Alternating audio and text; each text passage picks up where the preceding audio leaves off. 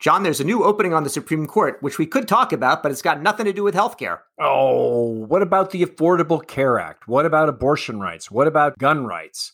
I think you're missing something. Well, sounds like you've already started the oral arguments.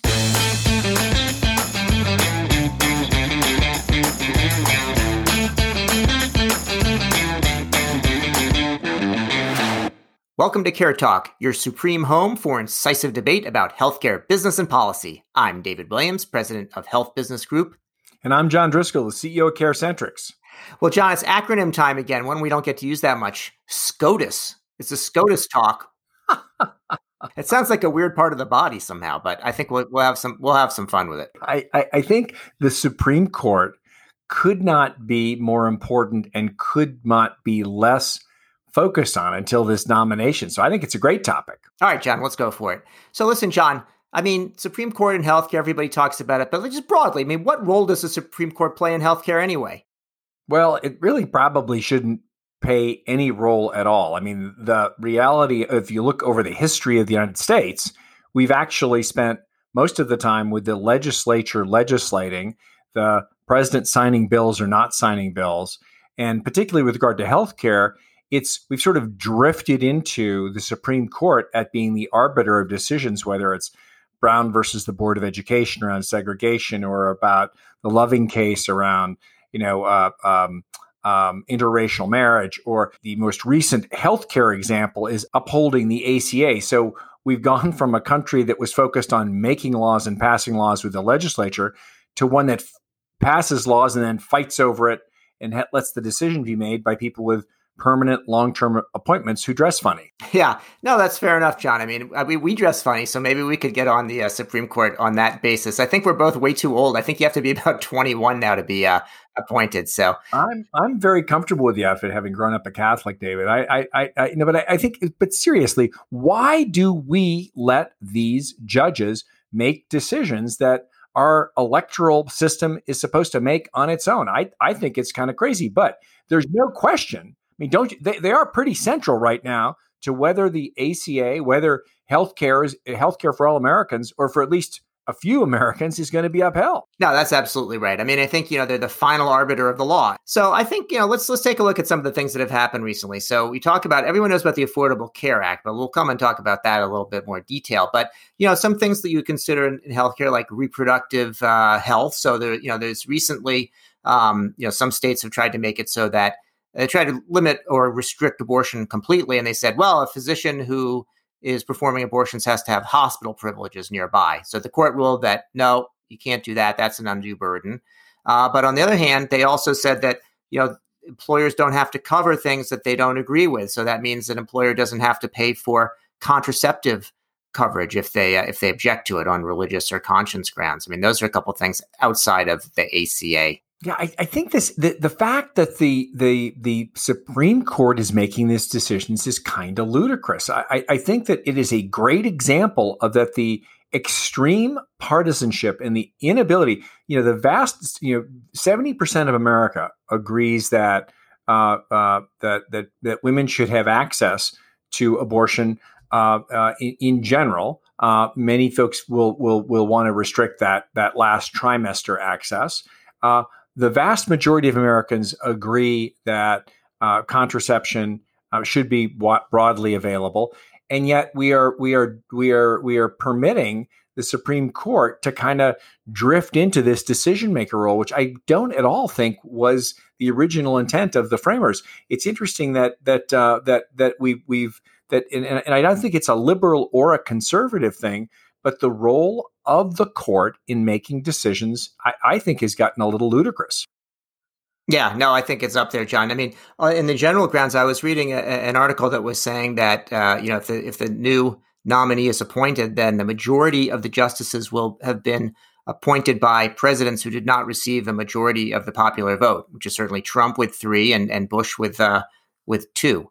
So you know, it's kind of it's kind of nuts that that's who is the ultimate arbiter, and uh, they are really not representative. So let's talk about Affordable Care Act, such it is, or since we're using the the broader acronyms, I think originally it's the it's really PPACA, Patient Protection Affordable Care Act. So there, there are a couple times that the Affordable Care Act has come before the court and it's kind of survived pretty well. I mean, you know, the weird thing was in 2012, uh, a couple years after the law came into into play, the whole thing was was challenged. They challenged it kind of on the individual mandate, and the individual mandate uh, and the, and the law in general were upheld. But they surprised people by saying, "Well, Medicaid expansion uh, you, know, you can't force the states to do that. And that was a surprise and very ideological that the states, many of them, then, then didn't follow through and accept the Medicaid expansion, even though the feds were paying for almost the whole darn thing. Well, I, I think again, this is this is let, let's let's let's step back and say, do we really want a group of unelected permanent appointees um, to be making these decisions that should be litigated, negotiated, uh, deliberated on and decided on our elected representatives. It's it's sort of crazy, but now that that is the system we've got, look, November 10th, seven days after the election, the ACA is up, and we've got a you know a, a president who's got, who's trying to shotgun uh, uh, and fast track uh, an appointment, uh, even though he didn't get the popular vote and may not even be the president um, after she is she she is potentially nominated and confirmed. It it it is it, it, and so we've got a system where these critical decisions around healthcare policy, access to to to care, access to services are potentially going to be tilted in the wrong way simply because we've sort of lost track of what should be the should be the decisions of le- on the legislative side of the elected representatives and what should be a truly constitutional question regarding uh, this that, that would be appropriate for the the the Court of the Supremes. I mean, I I I I think it's it's it's da- it's a dangerous structure that has drifted, and now it's being manipulated. I mean, I I I don't see how the the president can justify uh, you know sh- slamming this this this approval through this nomination through um, you know, when when when so much is at risk, and it should be decided by the, the by the legislative side, by the elections. I mean, how how do you feel about that?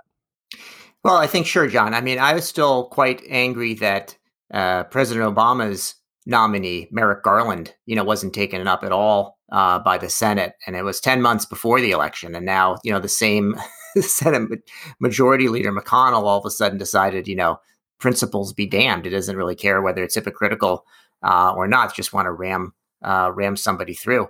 I mean, it, it's ugly. So let's let's. So the first thing is make sure listeners make sure that you're registered to vote and that you go and vote and vote in person if possible, uh, so that your vote will definitely be counted. But in the meantime, let's say what is this case going to be about the Affordable Care Act? I mean, really, at stake is the whole law, right? Because the whole law could be struck down um, if the Supreme Court uh, upholds the lower court uh, decision on that. So, what would happen, John? The first thing you're we're going to lose is pre-existing conditions. The one thing that the 99% of Americans agree on is that and and the number of people with pre-existing conditions has just gone up by 7 million of those people who've got have gotten covid. So you've got the hundreds of millions of people with pre-existing conditions which is a broad category for anybody who suffered from any form of chronic illness or incident that would suggest a condition that could make them sicker later. Uh, and that is one of the most universally beloved aspects of this law, will be lost. No, but John, we don't have to worry about it because Mr. Trumpy, your president, signed an executive order that says pre existing conditions will be protected. Again, as we think about appropriate uh, uh, uh, roles of accountability, he has no authority. Well, John, maybe he's going to tell TikTok they have to pay for all the pre existing conditions. How's that? we will lose protections against pre-existing conditions and millions of people will lose their health care in the middle of a public health crisis which is where we've got a virus that's running through our population and making people sick. And we already have you know one out of four americans worries about being able to afford their the health care when they've got coverage. I mean it, it it's it's a it's a it's a tipping point into i think uh, you know, the chaos of politics will now turn into chaos in healthcare. And uh, the, you, you, could call him that he is the is definitely the chaos candidate. But when you start taking people's healthcare away, I think it's extraordinary. Last night in the debate, he was challenged on the fact that it's been that, that he had a beautiful plan and that it's been three and a half years in and there is no plan in it. And, and what we see is far from beautiful. So, John, let's talk a little bit about the pre-existing conditions some more, because you know I don't think we can expect the general public or even our uh, healthcare wonky listeners to understand all of the Affordable Care Act. But these things are all intertwined, and with pre-existing conditions, it's not enough to say you'll cover pre-existing conditions, right? You also have to. There's also other parts of the Affordable Care Act uh, that that are in effect here. So, for example, annual caps and lifetime caps if you cover pre-existing conditions, but you say, well, you know, we don't cover you after fifty thousand dollars for the year or five hundred thousand dollars for your lifetime, you know, that's not that useful when we have coverage that when we have costs that are so expensive. If you can actually raise somebody's premium because they have a pre-existing condition, uh, you know, then that doesn't work either. And the the individual mandate comes in here as well because you know the same way you, you don't have the same kind of pre-existing conditions coverage in other industries. Like if your car is is is uh, already crashed, you can't buy insurance. If your house is on fire, you can't buy insurance. You can't buy life insurance. Uh, you know, if you're if you're about to die. So we do it differently here in healthcare, and the way it could work is if everyone has coverage. If you just wait until you're sick to get coverage, it doesn't work. So there is there is a combination of you know needing everyone to be in coverage in order for pre-existing conditions to work, and then all the other things that surround it uh, to make it happen. CMS itself admits that 50 to 129 million Americans, 20 to 50% Americans have some form of a pre existing condition. It's so biases the pool that unless there's a clear rule there, you will see these weird things like, hey, you're insured until it gets too expensive. Hey, you're insured, but because you had a pre existing condition 20 years ago, it's going to cost you a lot of money. Hey, you're, you're insured, but oh, you're not insured because you can't afford the the coverage and there, there, and there's no way to get you the coverage. I mean, it, it is a critical component in making the system work. Take that away, the system becomes becomes really unhinged, and all of the reasons that people hate insurance, surprise surprise bills, surprise requirements, limits on coverage, all will come back. It, you know, it, it, it, could really be a horror story for for healthcare for for tens of millions of Americans. Now, John, there's a new nominee out there. And uh, so, you know, Ruth Bader Ginsburg, may she rest in peace, uh, has left the scene. And a new person is there. Now, to me, she seems very good because she's also a woman with three names Amy Coney Barrett. So, like Ruth Bader Ginsburg. And she's a judge. And so, boom, you just replace one or the other, be a seamless transition. What do you think? I think it's insane. I mean, even, you know, Abe Lincoln in the middle of the Civil War did not want to replace a Supreme Court justice during an election, this close to an election. And we're even closer now. Uh, Amy Coney Barrett is clearly a highly qualified judge, but she is disqualified as a candidate to shotgun this through during the middle of an election. Um, you know, each party has the right and the uh, and and and, and probably the obligation to promote uh, ideologues uh, of the, of their own. Historically, both parties have have moved towards the middle in their in their nominees, with with, with some rare exceptions. The nomination and votes on Supreme Court justices until the last 20 years were, were actually disorientingly bipartisan. And uh, that has not been the case recently.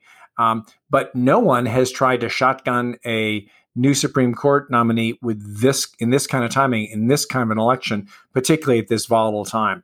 I think it's going to add fuel to the fire of the current partisanship, potentially make the the the the court more unstable. And that and that is that is with a qualified candidate because she and, and just to be clear, although she's qualified from a legal perspective, she's pretty extreme. Um, she's attacked the ACA uh, it, it pretty pretty directly. Um, she's undermined and questioned the rationale for uh, access to abortion rights at Roe v. Wade and she is also um, uh, a, a, a, rather an extremist in on the on the on the Second Amendment. Um, you know, firmly standing in the in the on, on the position that that uh, nonviolent felons should have access to weapons. I mean, it's it's um, she is uh, she is tailor made to create more uh, more contention on the court as opposed to actually bring the court together. And I think that's whether it's bringing the court together or the legislature it's just it's just it's just crazy. It's crazy making, David. John Roberts, uh, Chief Justice, has actually, I think, seen the importance of keeping the court as non-political as possible, and he's you know come over to the to be more of a centrist uh, over time because I, I, think he sees the importance of you know preserving the court. I think that there's a chance that the court is not going to be, and the courts in general are not going to play such a central role in the future. You know, the what the Republicans are trying to do now is to you know lock in tons of very conservative judges for the next generation. So even if they uh, lose the elections, you know that it won't matter so much. But I think there's a real a real challenge uh, if we're going to preserve our democracy. You know, we can't have minority rule; it has to be ruled by the majority. And I could actually see that we may uh, see a reduction in the power uh, of the courts in the in the coming um, in the coming decade. Well, I think I think you're going to see a huge movement if if she's forced through, which it looks like everything's going to happen that that way.